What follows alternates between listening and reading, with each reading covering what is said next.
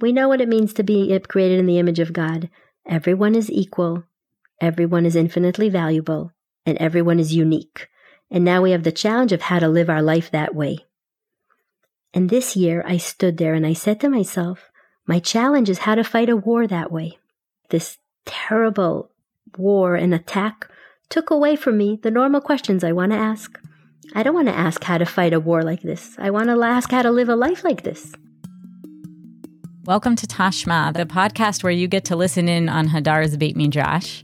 But we are going to do something different today, which is that we are going to actually be calling from one Beit Midrash to the other, from one side of the world to the other. Those of us who are here in New York, who are here in North America, who are here anywhere that is not in Israel, are feeling very far away from Israel right now. And one of the things that has been helpful to me, and I know to my colleagues at Hadar, has been being in touch with and hearing from our colleagues at Hadar's yeshiva in Jerusalem. And so, what I wanted to do today is to have a conversation with Rabbi Avital Hochstein, Rabbi Avital, who is the president of Hadar in Israel, to get a chance to ask how are you? How are you feeling? What are you praying for? What is it like there spiritually, religiously, emotionally? Um, so, unlike our usual mode, which is just bringing you pre recorded classes and lectures, um, this episode will be a conversation between me and Rav Avital, and we will get to hear a little bit from her about um, what she is thinking about and experiencing on the ground in Israel. So, Avital, thank you so much for making making the time and the space to join us. Thank you for having me. I'll just say I really want this conversation to be an opportunity for you to share anything that it is that you that you want to share that you think is important that you're thinking about that you would want um, us as in the Jews in the rest of the world, or us as in the Jews in the Hadar community um, here to to know and to hear. But I would love to just start by asking what are you feeling? What are you seeing other people feeling? Um, share some of some of your experience of the past weeks since Simchat Torah. I'm having a moment of being uh, overcome by emotion. Um, I think a lot of what we're doing is doing. And uh, the rare moments of stopping to ponder are challenging. Um, I think the first time it actually happened to me was uh, was the first Friday night after Simchat Torah, so almost a week later. I sat down in shul and they started they started the tefillah, and um, it was just the regular Yedid Nefesh with which we open the tefillah, but I found myself in tears for the first time. It, um, um, I asked a friend yesterday how he is. He he like me has a son who's a soldier. His son is further in in his service and so also more in the front lines. Um, and he said, I'm 85% worried, 15% scared, and 5% angry. Um, I I think as the weeks, the days and the weeks have passed, um, the extent of fear that I am aware of has grown. We're in Jerusalem. It's very safe, um, but there's a very thick layer of fear. Um, and with that, I, I, I at some point realized that if I weren't exhausted, I'd be even more angry. Uh, I don't think I have the energy for anger right now. We we we can maybe come back to why anger, but that is definitely one emotion that's also that's also there. And I think um, there's also a piece of desperation. There's um, we've moved very far back from imagining what peace could look like here. that's hard. That's a big piece of hope that we need, and that's that's a big price to pay. Now, of course, as the number of people are the number of emotional responses. So, so emotional responses are very varied. Um, maybe because I'm a rabbi, maybe not. They're definitely basic questions of faith that have come up when you face such just um, muchlat, um, basic evil, extreme evil. Um, it's questions of faith come up. Um, and that connects to the place of tefillah and the place of Torah. Those are maybe my opening thoughts. Thank you. Maybe I'll pick up just right where you ended to ask um, yeah about where where what are you doing with those questions of faith um, what are you turning to you know you mentioned sitting in Kabbalat Shabbat as being the opening for crying for the first time. Curious to hear maybe both what what brought you to Kabbalat Shabbat in the first place, and then also like what's the connection between tears and prayer, but but also more broadly, you know, when you're having those questions of faith, when others are having those questions of faith, uh, are, you know, where where are you turning with them? I'm not sure exactly what brought me to tefillah. I guess that's what I do. So that's where I went. There definitely is comfort in community. Um, there's something very similar to COVID going on now. Uh, schools are only slowly getting back. We're back to so much more Zoom than we were before, but we can be together. And that's extremely significant. Now, um, being together is complicated. The first Shabbat, we weren't allowed to congregate far away from a bomb shelter. Do we have a bomb shelter? Is it big enough? It's it's somewhat surreal the questions that we're dealing with. We wanted an armed somebody, um, neshek, somebody with arms to be at the shul at the door. Um, but but there's power to habit and to continue living. I I I have to say that the, the next morning on Shabbat I went back to where I was in shul when the si- when the first siren came up on Shabbat. That was very hard. That was almost a feeling of deja vu. But um, you went to sit in the same seat. I went to the, it's my seat. I went to the same seat and mm-hmm. to the mm-hmm. same shul. Whereas Friday night I went somewhere else. I, I went to the same seat in the same shul. And, you know, a lot of people have been called to the army. Um, yeah, it was, it, it, it should be the same shul, but it was not the same shul. maybe, maybe that's a good way of putting it. Yeah. I'm finding words helpful. Um, I'll share with you one one sentence of tefillah that resonated with resonates with me is very strongly this week. It's a poem by Rivka Miriam, and she took the line that we say Erev Yom Kippur, Anu matirim להתפלל עם העבריינים.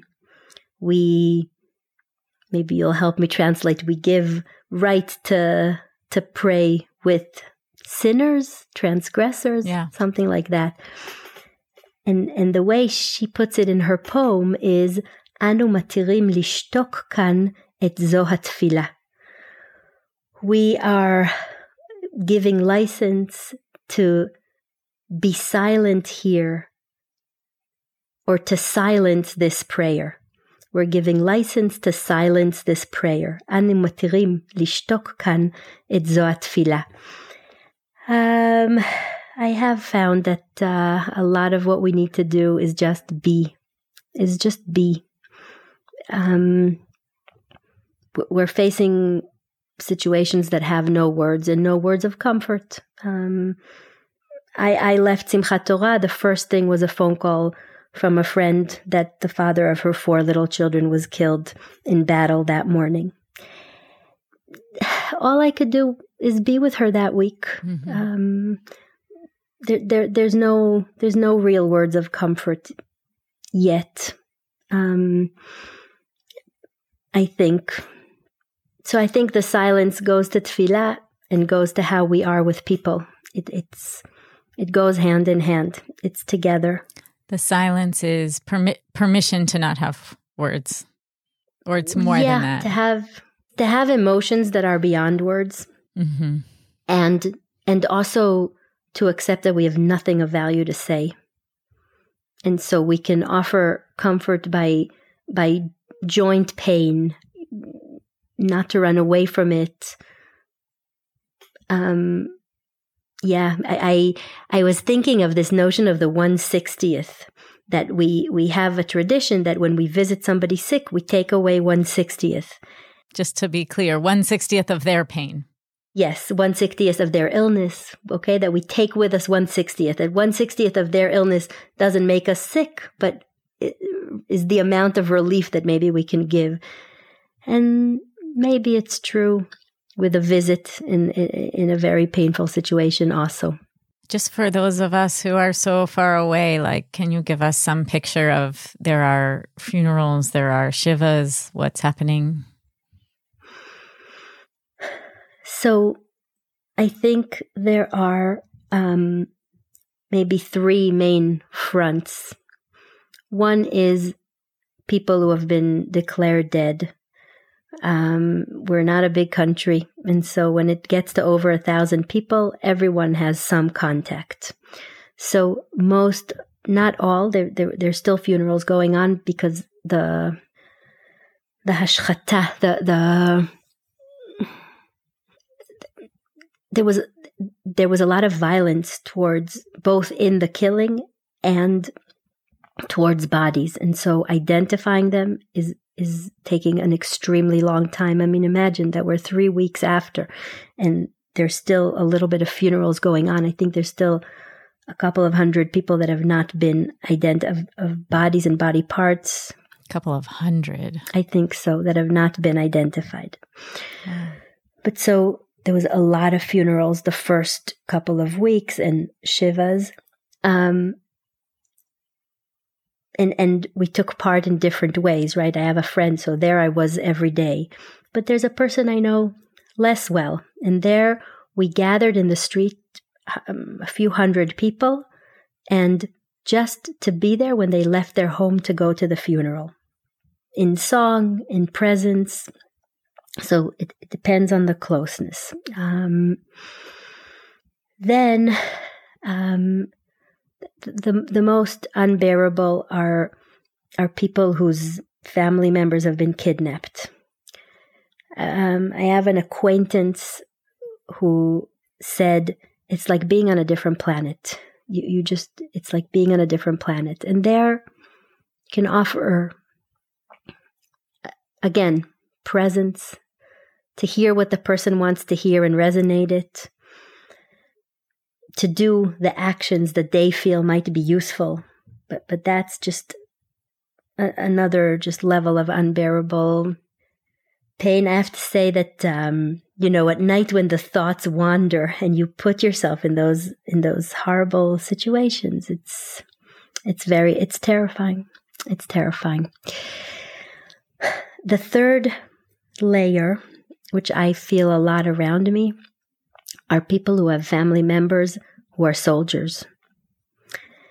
Um, I have a bunch of cousins, many friends whose significant others, children, um, um, are are all in the front line.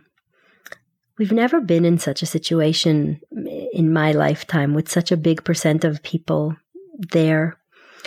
Um, it's hard to fall asleep at night when you're when your loved one is at war. Mm-hmm. Um, and uh, I'm asking myself what my role is vis a vis those people.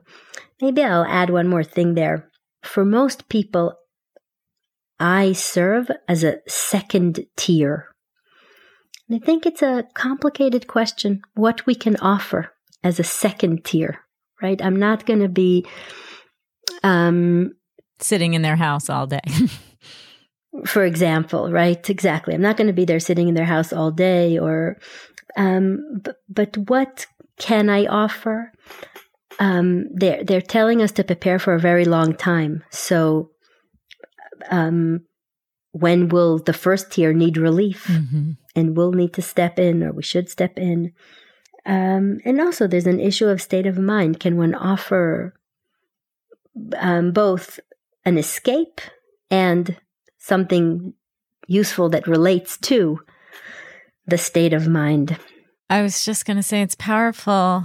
Um, just to hear your reflection on that question, I feel like those are so many of the questions that we are sitting here feeling like, well, we are not on the front lines. We're probably not the second tier either. We're whatever tier we are, um, and having asking ourselves those same questions of what can we offer, both by way of distraction and by way of actual support, and that question of when will people need more support, and how do we support the people in Israel who are doing the supporting?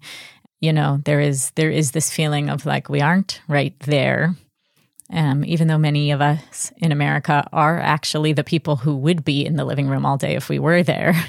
Um, you know, it's people's children and parents and siblings and you know best friends.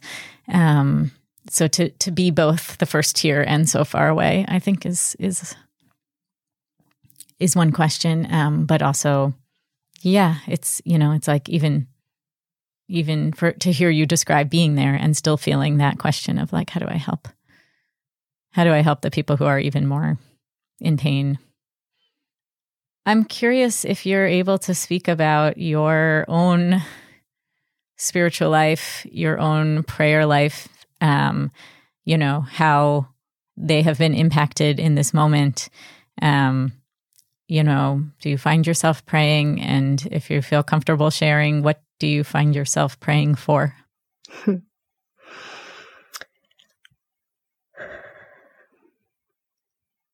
I think as a young person, maybe I'll be more exact, as a young woman, I think I was scared a lot. Coming home alone at night, like classic stuff, I would say. And at some point, I realized I stopped being scared. I don't know what made the shift, but I realized I could come home at 1 a.m. and not be scared of the walk from the car to the house and so on.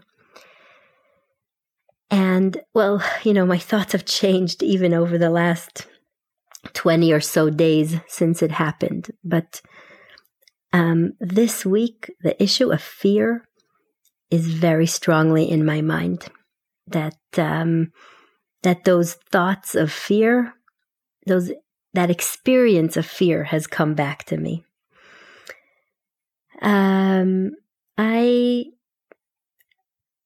I don't find comfort in the song "Va'ikar lo lefached klal," that uh, that there's no need to fear. It it it's not. Uh, I don't find it comforting. I don't know what more to say. I for me, Torah gives language. I feel like Maybe I need to go to the midrashim about Yosef in the bor when Yosef, when his brothers threw him into the well. How was he feeling? Yeah. Um, to give just to have a shared experience with my tradition over over that. I I don't feel that that for different people are different. For me, the experience of fear doesn't turn me to ask God to support. Um, I feel that one of the things that's hardest for me is that part of what I realize is that part of being Tselem Elohim, being created in the image of God, is actually the ability to choose to do evil, outrageous evil. Um, a lot of leaders in Israel have come out using the term chayot adam. I don't know how to translate that. Uh, kilu chayot adam, um, kilu animal, uh, and um, people who are animal like mm-hmm. or animals who have a human form, uh, dimension, yeah. form, as if to say that the people who did these awful things are animals and, and not people. But I actually think that what I find challenging, and for me, it's a theological challenge. Of course, it's a political challenge, and of course, it's a it's a challenge on many levels. But it's also a theological challenge that that people part of what we can do is choose to do horrific horrific things to each other and I, I don't find comfort in pushing them away from humanity. Um, I find it avoids the issue. And, and this is, of course, much more strong for me because we're reading Parashat Bereshit. You know, that was the first parasha we encountered. And you create people and, um, and the first thing they do is murder, um, right? Cain and Hevel, that, that's their interaction. Um, and what does that mean? What hope do we have? And I, I, I think another reason I don't just simply, I can't just simply turn to God and say, save me, is because I think I, I believe there's a partnership. Parashat Noach says it. Kilu, God is in a brit with us. He, he makes a covenant with us. And, and part of the rules of that covenant is that we get to choose between right and wrong. Um, and, and, and it's very confusing. On the one hand, to have such trust in people, and on the other hand, to see that they can just choose such evil. And I think part of the despair is the question of what's the implication of people who, of, of what's the implication when we have neighbors who choose to act this way? And what scares me the most is that we will choose to act this way. I, I, I, don't have control over how other people act. I only have control over how I act and my people act and how I talk to my son about the choices he's making also as a soldier. I um I asked myself if I need to talk to my son and tell him, you know, you don't have to choose to be in combat. Even now, that you're there. You can choose to turn your back on it and not to do it. Um, I don't think by definition he'll do evil because that's his role. But I wonder if I need to present explicitly the choice of of turning his back on that life risking activity. Uh, what's my what's my role um, as a mother? It's maybe selfish. Did you have that conversation with him? I haven't seen him in a very long time. I haven't seen him in almost three weeks. Um, and he's not coming home again for Shabbat. Um, they're, they're not letting them out. So I haven't really had any serious conversation with him since it happened. And that's definitely also a layer of it, right? You can't, these are delicate issues. It's not easy to raise them from afar. Um, yeah. Maybe I'll say one more thought, which I think connects in my mind, because because this is a conversation also between an Israeli and somebody who's chosen not to live their life here. Um, it was very moving to learn that um, that you and many of my colleagues and friends and acquaintances decided to take on a day of fast a few weeks ago, right after the war started. And it was a moment in which it was so clear to me we may not fast. And it's a moment that clarifies some of the differences or the implications of, of where we live. And it connects to me to being created in the image of God because for me, part of what is um, important, I think, about living here, I, I realize more and more strongly, basically has two prongs to it. One is that there's an army. My grandparents had to deal with the Holocaust without an army to protect them. And that's a very big difference. And I feel that way despite the terrible amount of loss and the things that happened there that might ring familiar to some from those times. But uh, but I think the second thing is that it goes with the um, um, obligation to take responsibility.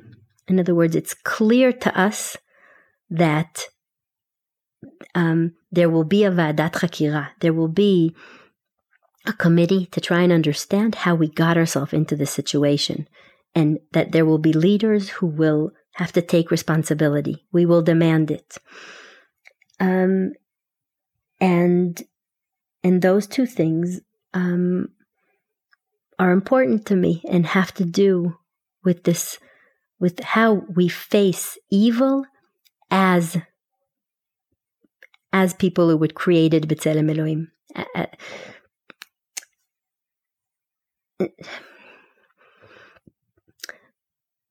I, will say it in another way.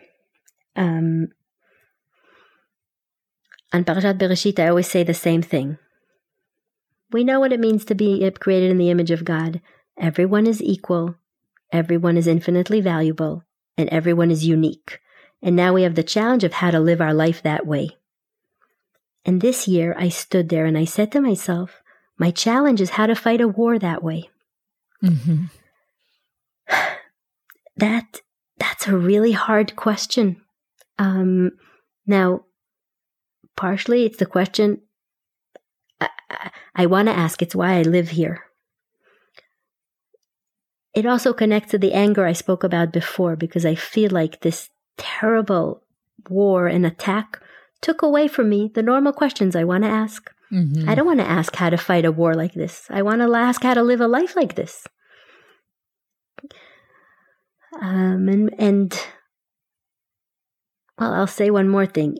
There's a feeling of helplessness. Maybe I run away to questions of morality, of how to be, what choices I have as a human being created in the image of God, because facing how little control I have is too difficult. Mm-hmm. I don't know. Yeah, I had a question I wanted to ask that I kept sort of rewriting, which was like, I didn't want to ask you, like, where are you finding hope? Because both that sounds trite. And also, I don't want to assume you're finding hope. And I wanted to ask you, like, what are you most despairing about? But I didn't want to ask you that because that's a terrible question. And I don't want to assume that you're feeling despair. But I, I think what I landed on is to ask you, like, how are you managing despair and hope? Um, how are you managing those two? And I'm curious if there are points of hope. Um, you know, you started this conversation by saying peace feels so much further than it was, and I'm wondering if it if you have even any sort of hopes for peace that are left in you and and you know where where there is points of hope if any uh, hope and despair my child just walked into the room there's no doubt that gives hope now i have to tell you this child of mine i feel he's looking at me and he's saying to me ima you're out of your mind why why are you putting me? Why are we living in this place where I could be killed? You're out of your mind. He's saying that. And no, but he is almost saying that. He mm-hmm. has asked, maybe we should go. He has asked, Kilu, he's, he's skirted around it enough that it's clear to me that he thinks I'm crazy. And yeah. he gives the answers. Okay, my brother's here in the army. My whole family's here. He knows it. I've also tried to point out to him that people are coming to Jerusalem as a safe place, right? From the north and the south, people have come to Jerusalem. The hotels here are full, full, full of people who have had to leave their homes. But I would say that only half works. And I, I, I want to say this delicately. To me, to live with responsibility over power and majority gives meaning. I hope that as a grown up, he'll feel the same way. Um, I understand that for a kid, that's not good enough.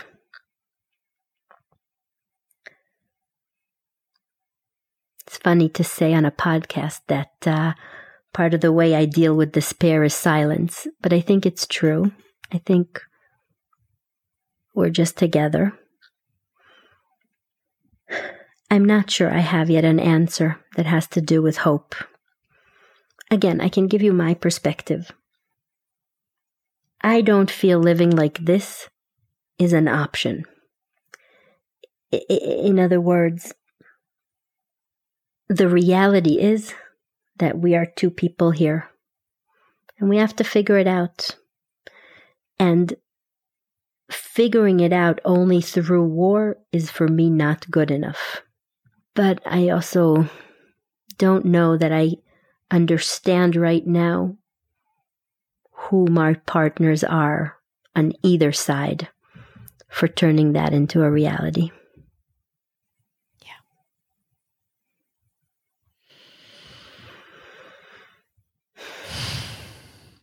Should we end with something from the parasha? I feel like Torah for me gives language, but not necessarily answers.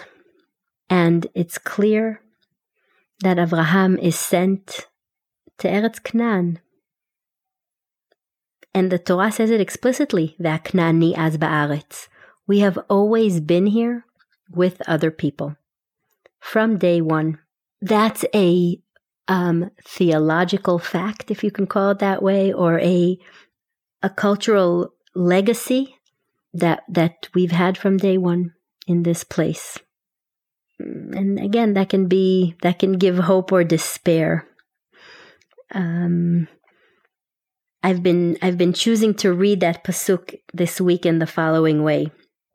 Lech lecha, go, me'artzecha, from your land, mimoladetcha, from your place of birth, mi bet avicha, from your father's home, el haaretz asher to the land that I will show you.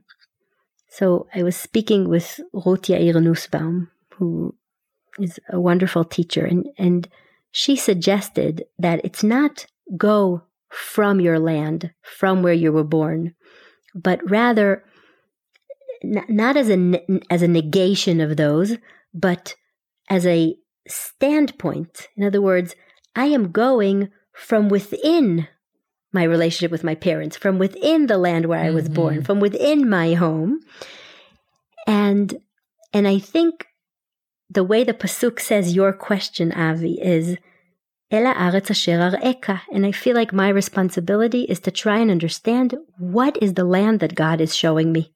What does it look like? I am 100% sure it's not the land the way it looks now. Mm-hmm. That, that's what we have to work on. What vision does God have for us now for the land that He wants us to build here? Yeah. Um, I want to say amen, which isn't what you usually say to a question, but yeah. Um, I guess to join you in that question. I want to end just by thanking you, um, by thanking you for the very specific task of taking this time. I know time is really very precious right now there. I want to thank you for your incredible openness and willingness to share from the place of so many layers of struggle. And then more broadly, to thank you for leading our yeshiva there.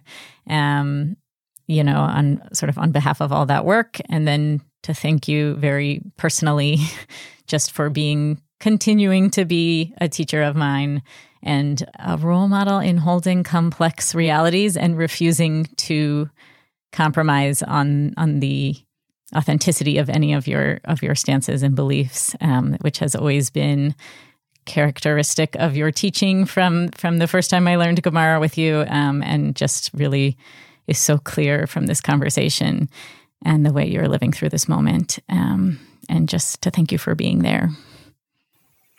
Thank you for giving me the time to ponder a minute, to stay still and think. Um, I appreciate it. And your support is felt and meaningful.